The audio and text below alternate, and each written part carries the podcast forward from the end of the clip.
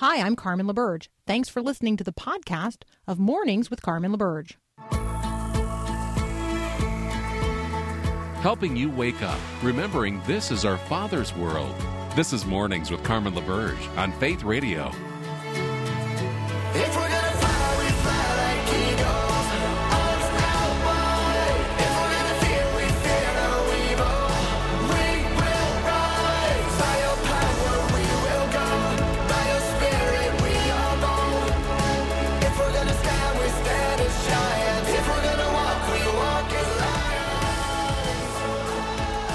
Good morning. I'm Paul Perot. No, not Carmen. On Mornings with Carmen here on Faith Radio for this Monday. Hey, thank you for joining me. Carmen's still traveling. She was at a speaking engagement this weekend out in California. And this morning, still making her way back home. And she'll be back with us tomorrow here on Mornings with Carmen. Again, I'm Paul Pro. I'm usually the guy behind the board making all the music and all the other stuff happen. Ryan Mitchell is doing that for me today. So thanks a lot, Ryan, for getting up so early in the morning. Uh, uh, you still haven't had any coffee. That's the thing, man. I may have to at some point, but I'm doing all right for now. We'll see how long that can stay, though. Aren't you a coffee drinker? I'm not. Get used to it. anyway, uh, thank you for joining us. Uh, Carmen likes to do many times as she starts off the show. Where in the Word are you? And as for me, thanks to well, thanks to Charles Spurgeon. I'm in Isaiah chapter 40 today. Uh, that's where he was last night. And if you've ever done the morning and evening, the the devotional book he has out, it's I have the updated version that uh, Alistair Begg from Truth for Life did, updating the English because you know nineteen or rather eighteen hundreds English. We just don't talk that way anymore. But anyway, as he was going through last night, he was focusing on Isaiah chapter forty, verse eleven. Now. Isaiah 40 and beyond is an interesting section of scripture. You know, a few weeks ago we did the uh, reading of the book of Daniel, chapters 1 through 6. And the book of Daniel can be divided into two sections 1 through 6, and then the 7 onward. 1 through 6 is history. 7 and onward, that is all, 7 through 12, that's all prophecy. Well, are primarily prophecy. Well, Isaiah has a similar split. The first 39 chapters, it is God wrestling with his people Israel who are so stubborn and they just keep getting themselves in trouble. And there's some beautiful promises you know unto us a child is born unto us a son is given. We talk about that at christmas or um, you know a virgin shall conceive. Again another christmas passage there. There's some beautiful hopeful passages hopeful prophecies but by and large it is God wrestling with his people a lot. And then something happens in starting in chapter 40 and through the end of Isaiah where there's just a lot of pictures, beautiful pictures in many cases of what God hopes for and is longing for. Some people call it like the second gospel, actually the whole book of Isaiah, but especially that section because you have these beautiful passages, for example, the servant songs. And if you ever want to spend time just seeing some beautiful predictions of Jesus, look at Isaiah chapter 4, 20, uh, rather 42, 49, 50, and then the section that bridges from the end of 51 into, or 52 that is into 53. I mean, just some beautiful passages, descriptions of Jesus and his suffering, his servanthood, his, his, what he does for us. Chapter 40, again, that, that's one of those that, um, that's one of those that just again it, it sets the tone for what's to come. Maybe you, you you probably know the first few verses, if only through music from Handel's Messiah, "Comfort ye, comfort ye, my people," or "Comfort, oh comfort my people," uh, in a newer translation. Um, moving forward, starting at verse nine ish, I'd say, yeah, it's partway through verse nine. Say to the towns of Judah, Here is your God. See, the sovereign Lord comes with power, and he rules with a mighty arm. See, his reward is with him, and his recompense accompanies him. He continues on, verse 12 Who has measured the waters in the hollow of his hand, or with the breath of his hand marked off the, marked off the heavens? Who has held the dust of the earth in a basket, or weighed the mountains on scales and the hills in a balance? Surely the nations are like a drop in a bucket. They are regarded as dust on the scales. He weighs the islands as though they were fine dust. Now, I skipped a key verse in what I just read there. Actually, I skipped a few, but the key verse is the one that Spurgeon landed on last night in his evening devotion. And in the midst of this, because I, I was reading that section, what I read, because it is so powerful. You see God in majesty, and He's coming to to take care of the nations that have been oppressing His people. And yet, in the middle of this, He that is God tends His flock. Verse eleven, like a like a shepherd. He gathers the lambs in His arms and carries them close to His heart. He gently leads those that have young, and that is where Spurgeon went. And here's what he wrote last night in his devotional. Our good shepherd has his flock, in his flock, uh, ver, ver, a variety of experiences. Some are strong in the Lord, and others are weak in the faith. But he is impartial in his care for all his sheep. And the weakest lamb is as dear to him as the strongest in the flock. Lambs are prone to lag behind and to wander, and are apt to grow weary. But from all the danger of these infirmities, the shepherd protects them with his arm of power. He finds newborn souls like young lambs ready to perish, and he nourishes them until life becomes vigorous. He finds weak minds ready to faint and die. He consoles them and renews their strength. All the little ones he gathers, for it is not the will of our Heavenly Father that one of them should perish. What a quick eye he must have to see them all. What a tender heart to care for them all. What a far reaching and powerful arm to gather them all. In his lifetime on earth, he was a great gatherer of the weaker sort. And now that he dwells in heaven, his loving heart extends to the meek and contrite, the timid and the feeble, the fearful and the faint here below.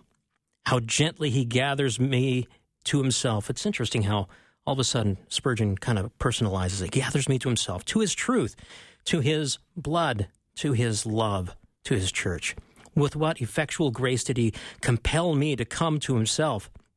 Since my conversion, he has frequently restored me from my wanderings and once again gathered me within the circle of his everlasting arms.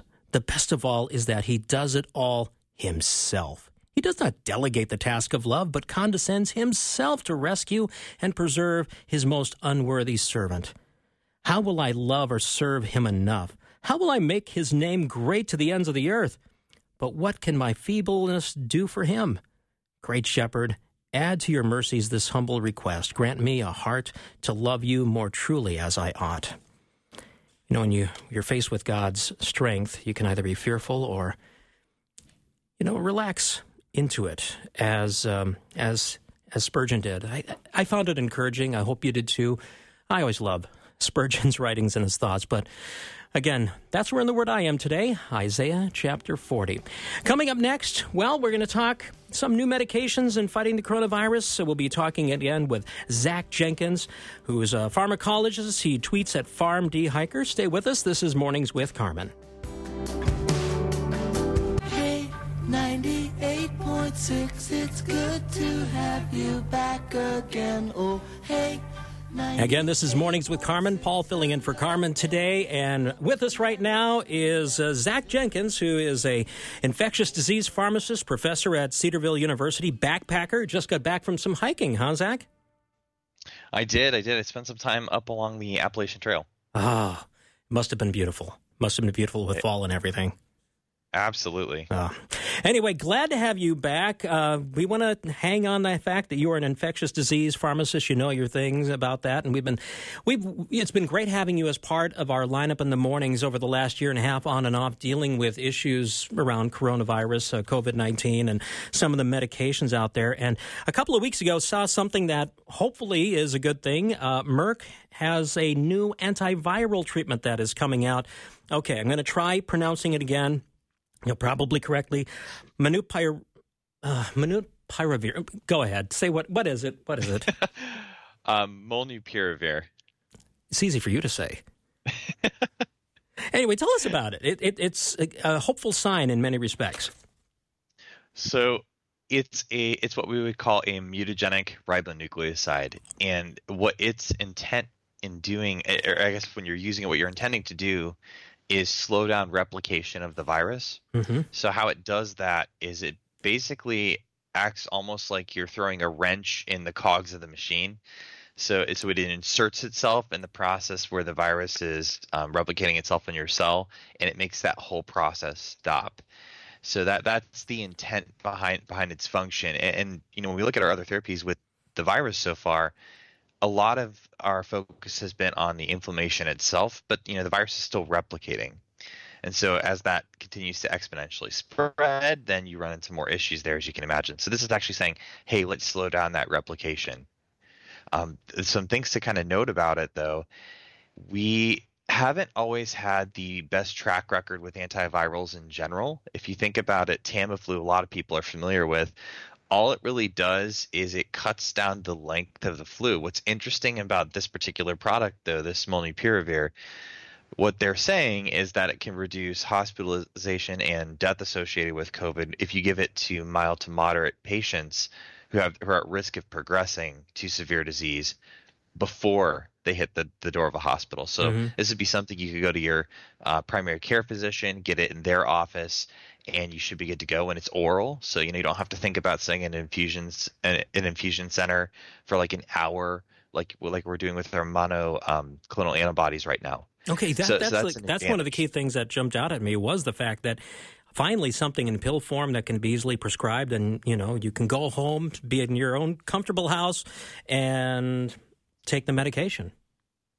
Yeah, exactly, exactly, and that that's one of the the best things to hope for in general with most most treatments, and we just haven't had a lot of luck with that so far.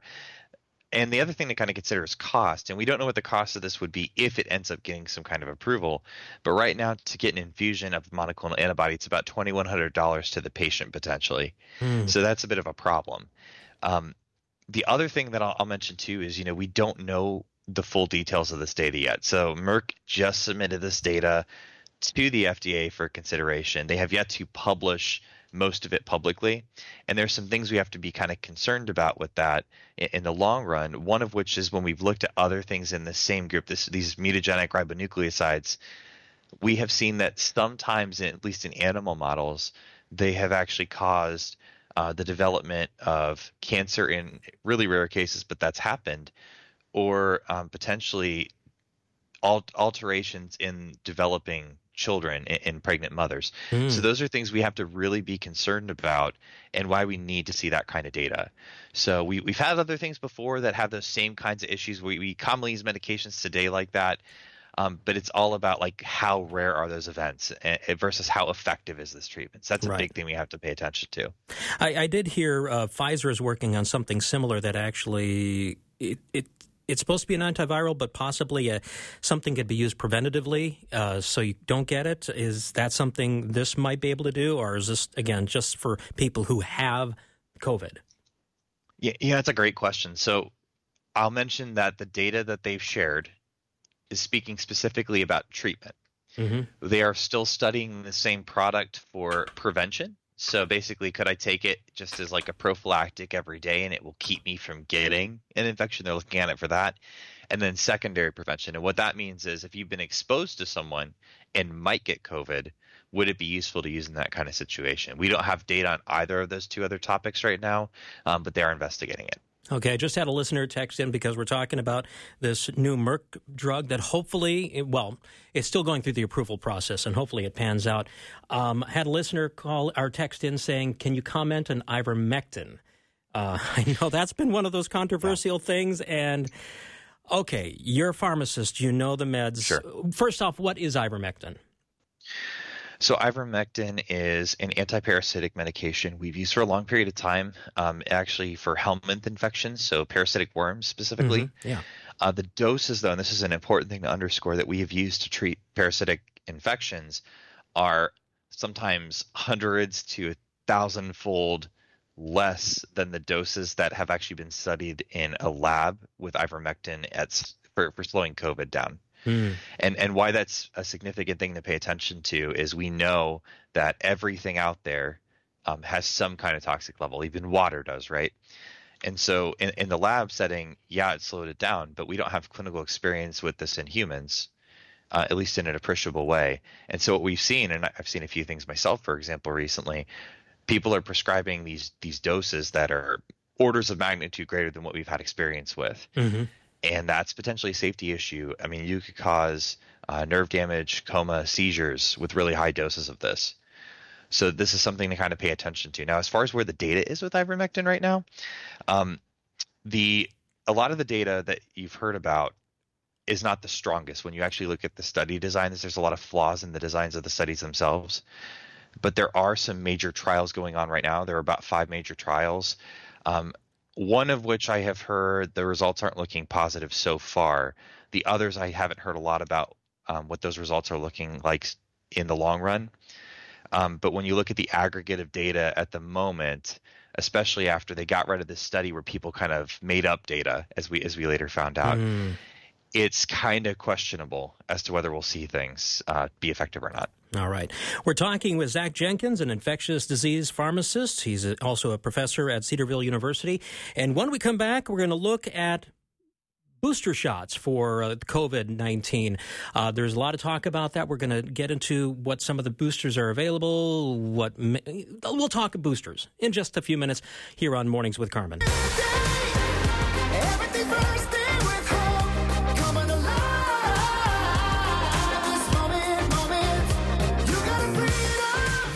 And this again is Mornings with Carmen. Thank you for listening. I'm Paul filling in today. Uh, Carmen is still traveling back from a speaking engagement this past weekend. Hey, don't forget, Carmen will be traveling again this coming weekend. She's going to be in Hartford, Connecticut, and on Saturday is going to be holding a uh, meet and greet. And if you're in the Hartford, Connecticut area, want to get in on that, just text the word meet to 877 933 2484.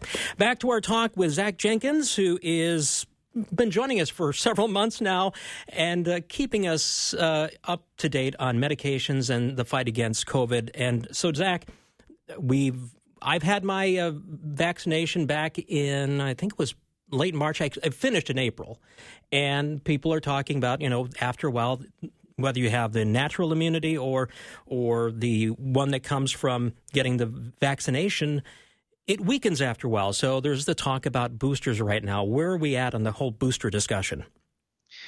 Yeah, boosters are a really nuanced subject, and there's there's a couple angles that I think we need to kind of cover from it. So the first of which is, you know, wh- where are we at with boosters in general for the same product? So if you had, for Yeah. example, Pfizer, can you get a, a booster out there right now for for that particular vaccine? And so the FDA did provide an emergency use authorization for that, um, if if you have Pfizer specifically. But there was a bit of a dissent because there was some pressure where people were trying to push to get this booster available for all. But when you look at the data, it seems to be the most beneficial in people with um, significant complications who are under the age of 65. So let's say they have really bad history of like heart disease or COPD and that kind of thing. That puts them at a higher risk. Or especially in people over the age of 65. So that's really what they approved it for.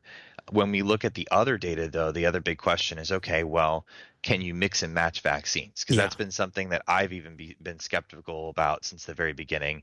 The UK did this, and I, I was very concerned about that approach originally.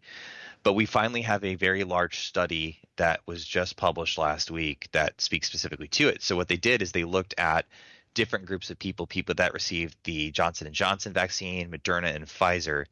And then they said, okay, well, we're going to look at each of those three groups and then give a different booster to members of those groups. So people that had Johnson and Johnson may have had a Moderna booster. They could have had a, another Johnson and Johnson booster or a Pfizer booster, for example. And the same was true for all those other groups. So as they looked at the data, then they found that um, there was a benefit overall when when they looked at all groups and providing a booster as far as raising the level of neutralizing antibodies, which are the antibodies that really kind of bind the virus as it's circulating. Um, so so what ends up happening in those cases is they saw they saw these uh, things increase, but the greatest increase was in the the individuals who had a Johnson and Johnson vaccine and then received one of the other two mRNA vaccines, which is a different kind of vaccine to Johnson and Johnson. So mixing and matching, there may be some benefit. Yeah, well, and that, that that's, that's at least the benefit part, but then the, the safety issue is there too, Okay. right?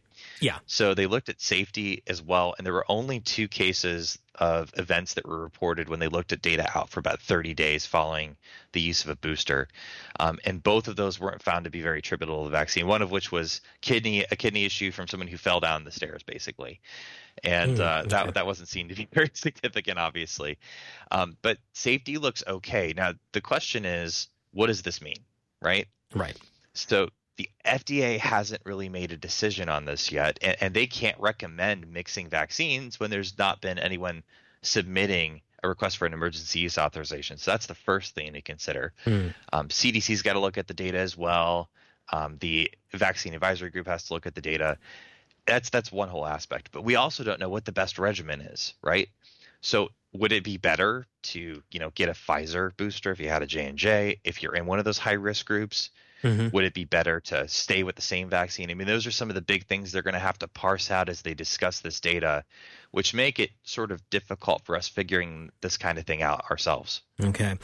Real quickly, we have like a minute. Um, to boost or not to boost, that is the question. If somebody who's had a case of COVID and then they also get the vaccine, there's question is it worth bothering them to get a booster at this point? Because they seem to have a higher level of, of uh, resistance. So natural immunity has a, a role to play without a doubt.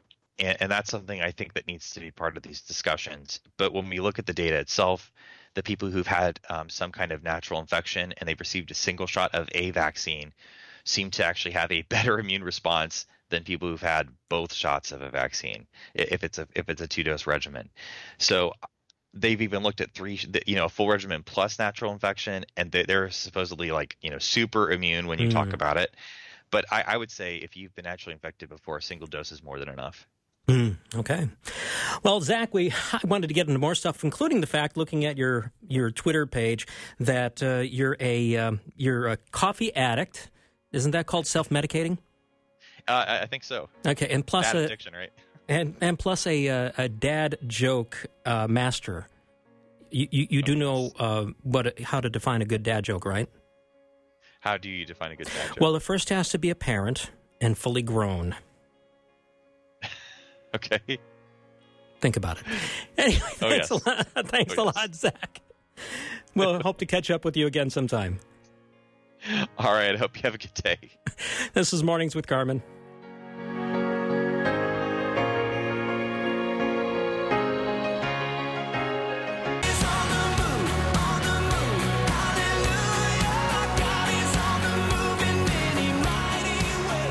This is Mornings with Carmen. A few weeks back, I remember Carmen talking with Peter Kapsner during one of their Thursday visits about this guy in Florida who captured a six foot long alligator using a one of those big plastic uh, garbage cans that you see out on the curb. It was quite a maneuver. Was caught on video, and maybe you've seen that on on YouTube or or such. Well. Uh, Abdul Gene Malik, or he goes by Eugene Bozzi, uh, he's at it again. Um, there's a uh, there's another video of him. I, I guess a large snake got into his house, and he the video shows him carrying the snake out, wrapped in some cloth or whatever, but carrying it out of the house to get. I mean, all I know is Discovery Channel needs to hunt down this guy. You know, he could be the next Steve Irwin or something. Hey, stay with us. Uh, we'll be talking politics and such in just a few minutes. Adam Carrington from Hillsdale College joining us in just a few moments here on Faith Radio.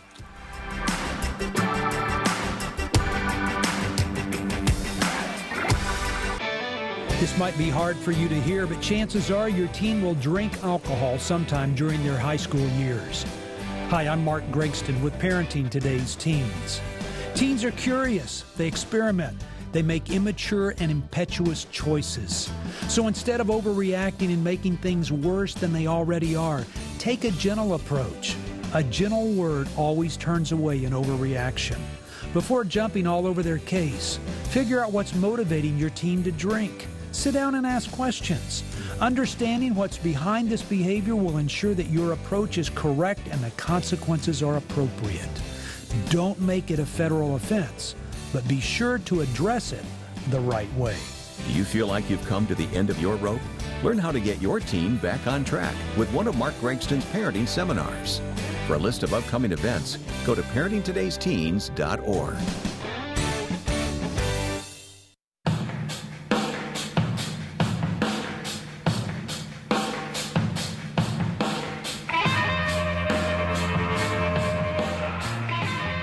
This is Mornings with Carmen. I'm Paul Perot filling in for Carmen today. She'll be back tomorrow. Well, last week, the Supreme Court, actually, I say the Biden administration and its Blue Ribbon Commission on reforming the Supreme Court sent out a preliminary report. And when it comes to talking SCOTUS, Supreme Court. We love talking with one of our regular guests about it, Adam Carrington from Hillsdale College, the creator of the whole concept of Christmas, or rather, Scotismus. Uh, hap- happy to be here and, and ha- happy to, to, to take that mantle on. Yeah. Well, I mean, you even okay. We won't get into it now, but you do have a Scotismus poem, uh, kind of. "Twas the night before Scotus." Anyway, we, we won't go there right now. But we talk about that time as the end of the uh, session when all the major rulings are are coming out. Uh, the most recent session of the Supreme Court got underway just a couple of weeks ago, and then last week, as I mentioned, the uh, Blue Ribbon Commission appointed by Joseph Biden came out with a preliminary report about potential reforms. Now, why is there a call to reform the Supreme Court in the first place? a lot of it comes from the rancor over the last uh, three appointees to the Supreme Court that were made by President Trump. And on the left, the perception being that two or all three of them were illegitimate and that therefore the decisions being made are going to be illegitimate. So there's been uh, a push on that side to expand the court and make there be more justices more in line with with uh, what what they think is the current reality. The other is, although this hasn't been as big, how many uh, octogenarians you have on the court. Yeah. That people are staying on the court for a very long time, and the question is, should there be a retirement uh, or, or or at least a term limit. I know in the state I live in, Michigan, you're not allowed to run for reelection. I believe after the age of 70 if you're on the Supreme Court. So uh, that that's that's been the other is is is are they able is the fact that uh, and and one concrete thing is the court has been taking fewer and fewer cases over the last decade or so, and people are wondering if that could be to age. So so one is a little less political, the other is pretty hyper political for for why. Okay. Now, with the, again, preliminary report, this isn't the final report that this Blue Ribbon Commission will be uh, issuing, but what jumped out at you? What do you think most of our listeners might uh, be interested in hearing about?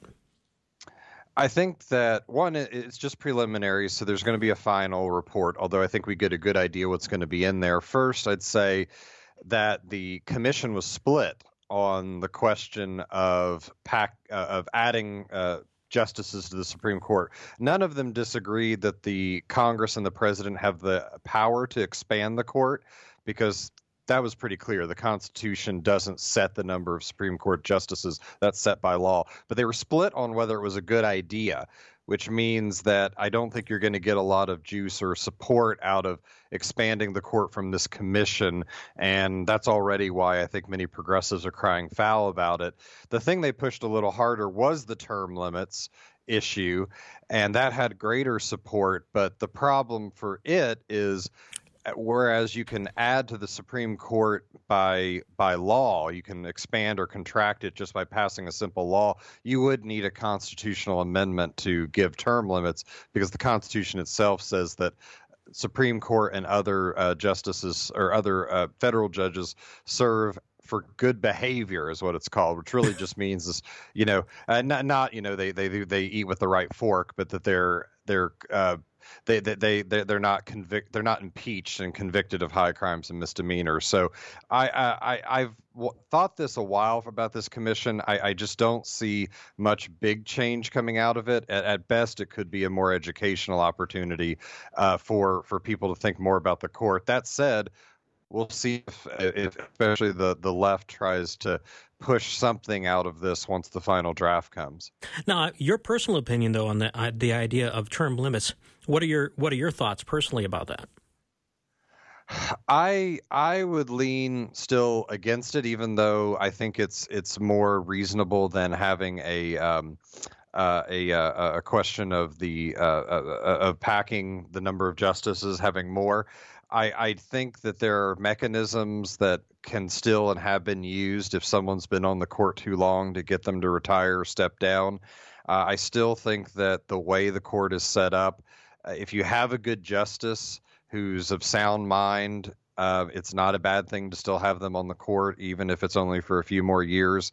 So I, I don't see the process as fundamentally uh, broken. I think that the the, the uh, alternative would be risking more because I think uh, maintaining an independent judiciary and maintaining one that keeps the justices as long as they're uh, uh, uh, really working and doing well, I think is is a good idea. And it's just human beings are so different. Someone Mhm.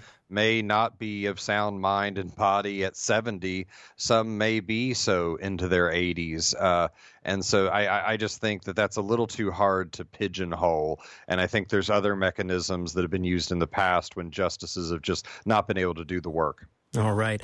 Well, we're talking with uh, Adam Carrington, and since we're on the topic of the Supreme Court, there was an interesting little uh, kerfluffle or clash between a couple of the Supreme Court justices as they were hearing the Boston bomber case. Give us give us the background on that.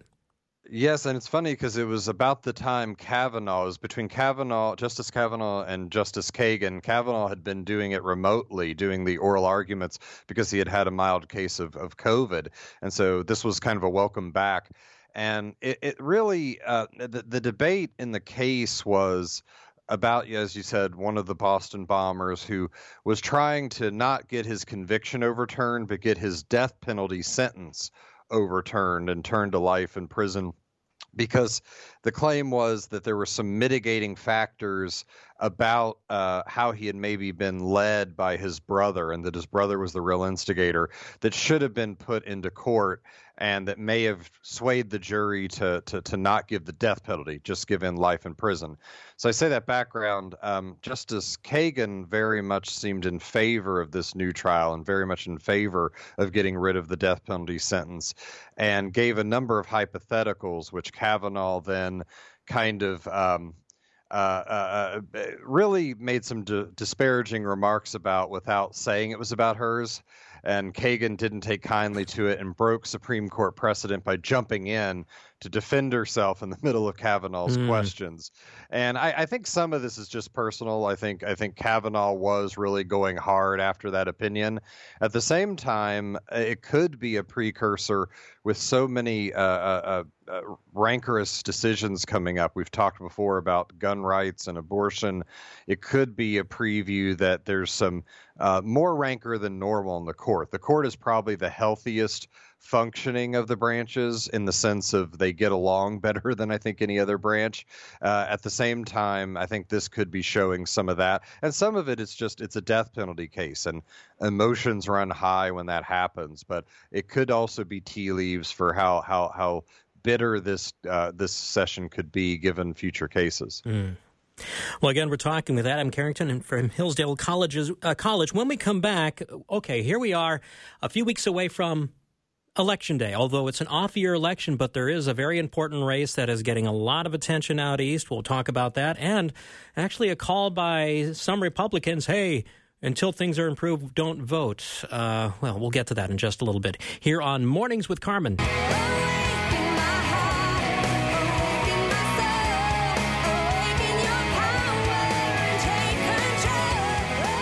Mornings with Carmen. Good morning. I'm Paul Perot, filling in for Carmen today. She'll be back in tomorrow, traveling back from a speaking engagement out in, out in California. Talking right now with Adam Carrington of Hillsdale College. And okay, next year at this time, I'm sure we are going to, our minds are just going to be going kerplooey with uh, political ads and uh, just all the rancor because there'll be the midterm elections. But there are elections happening this year. I mean, it's an it's an annual thing, Adam. And although there's not a lot of big national or even statewide races in many states, there is in Virginia. Yes, uh, and actually New Jersey, but Oh, people okay. are really watching Virginia more. Yeah, these these have what are called the off off year elections. so the year after a presidential election, and uh, Virginia is being watched especially because the question is going to be. Uh, how much of a bellwether could it be seen for the midterms and for how President Biden is doing once you actually put the Democratic Party on the ballot for real voters to see. And also with the Virginia race, just to keep in mind, you have Terry McAuliffe, who was uh, governor before and is running again, not as an incumbent. You can't run for reelection in Virginia, but you can wait a term and come back. and then the, the Republican is part of of the Virginia GOP that has gone increasingly from a kind of a, a typical establishment Republican Party to a very uh, national nationalist uh, Trump friendly one, and so the question is going to be how's that going to play in Virginia, and to some degree, both campaigns have been pretty riddled by uh, kerfluffles and scandals. Uh, at the same time, they're going to be a pretty good, I think, litmus test for at least where where we might be going into the future. If if it's pretty close, that's not good for Democrats because uh, Virginia is increasingly blue. Uh, at the same time, Republicans might see it as a missed opportunity because of the way their candidate has conducted himself in certain situations. So, uh, but still, I think people are going to be looking at it as is does it show the national tea leaves for next year and then for 2024. In, in that regard, I mean, I did look at the latest polling. Well, they did yesterday, and they're getting close. McAuliffe still has an edge overall if you fact, you know, if you uh, average out things. But the, the Trafalgar did one uh, a, a poll, and it was dead even. Yeah, I, a, a a a even a close race would be bad for Democrats. If it's under five points, that's not good for the Democratic Party given the state of Virginia and the composition of their party. Virginia is very highly educated compared to the rest of the country, very friendly to Democrats. If if Republicans win, that's uh, that that should be a five alarm bell five you know, for, for for for the Democratic Party. So definitely so uh, one thing you need to have expectations at a certain level that are commiserate with the state uh, but or commensurate but uh, uh, close is bad for democrats. A republican win is is pretty catastrophic terms next year. So that's i think what to watch for if you're looking for the bigger picture as opposed to just virginia itself well, usually in the off year election, the party that's out of power, especially when it comes to the presidency, usually makes gains, right? That's kind of the standard understanding of things, right? Yes, and and that's I think uh, where, where we're trending, especially for 2022. The the difficulty with Virginia it used to be Virginia and New Jersey were good together because New Jersey tended to be more Democrat and and and Virginia more Republican but that's harder just because Virginia, with Northern Virginia being sort of Southern DC now, it's so much more Democrat that I think that you can't just say if the Democrats win, they're doing well in Virginia anymore. Uh, they really need to win comfortably, not blowout, but comfortably as a way of figuring out what that's what's the case. I guess the other thing to look at is how does the down ballot races go? Does Mhm. how well do Republicans do in their in their legislative branch? And there's where the Republicans are more competitive. So if Republicans have a big have a majority after this is all over, that's another uh, Mhm. a sign that things aren't going well for Democrats. Okay. Well, getting back to next year's midterms, there. Okay, Trump uh, uh, basically made a call because he, he's still arguing the case that he unfairly lost the election. And so he's saying, you know, until election uh, procedures are reformed, he's saying Republicans shouldn't vote, which would kind of go against the idea hey, if, if that's going to be the call, how are Republicans supposed to get, you know, get that boost in the midterms? But uh, that, that in itself, I mean, what are your thoughts when you heard that? I, I think that's uh, very counterproductive if your goal is to build a party and not just yourself. And I think that, uh, if anything, uh, someone should be making the appeal to, to, to Mr. Trump that that his legacy will be enhanced by a stronger Republican Party because it will be seen as something he built, as opposed to the particulars of relitigating 2020. In fact, what I think he should be doing is encouraging people to to vote because of the election reforms that were passed in his name and and and because of his concerns. I think if, if you're thinking just as a political strategist, you say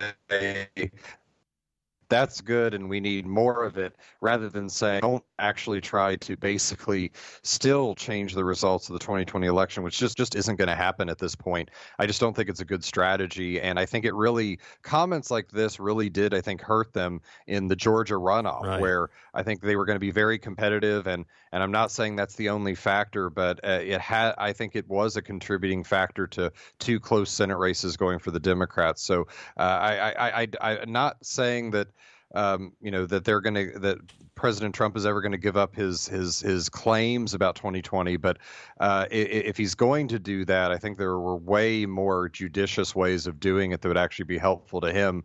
But I, I just I just think he's he's he's not operating in that mode right now. All right.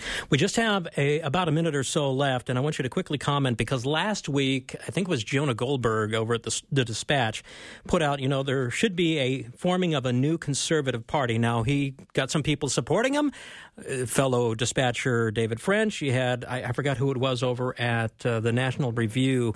Um, basically saying no that would be problematic but the idea of reforming a new conservative movement more on the neoconservative side instead of what's become the more nationalistic trend you're seeing within the Republican Party what was your thought when you heard about that I think that uh, just you've got to ask are the voters there, and Yeah. it just doesn't seem like the voters are there for it.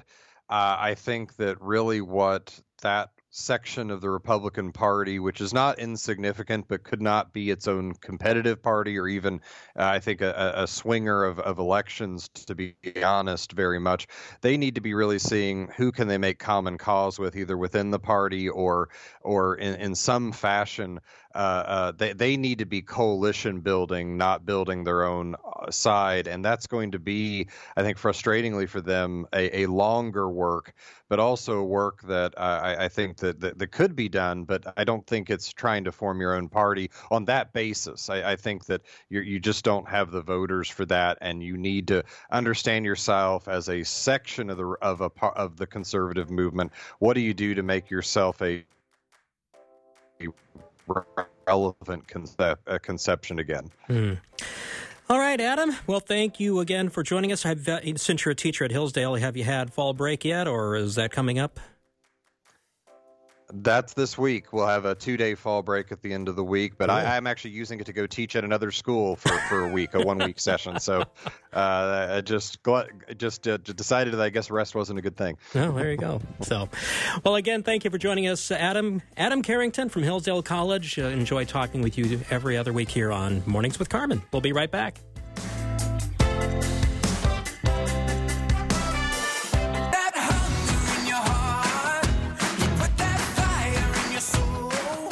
Well, wrapping up the first hour of Mornings with Carmen, and today, a couple of important things to remember. It is uh, National Chocolate Cupcake Day, which I like, and also National No Beard Day. Uh, not going there. I've had this beard now for 32 years. It's staying. It, it's staying. If anything, I'll let it grow longer in November. But anyway, we'll be back. Thanks for listening to this podcast of Mornings with Carmen LaBerge from Faith Radio. If you haven't, you can subscribe to automatically receive the podcast through iTunes or the Google Play Music app. That way, you never miss an episode. It's also available anytime at myfaithradio.com.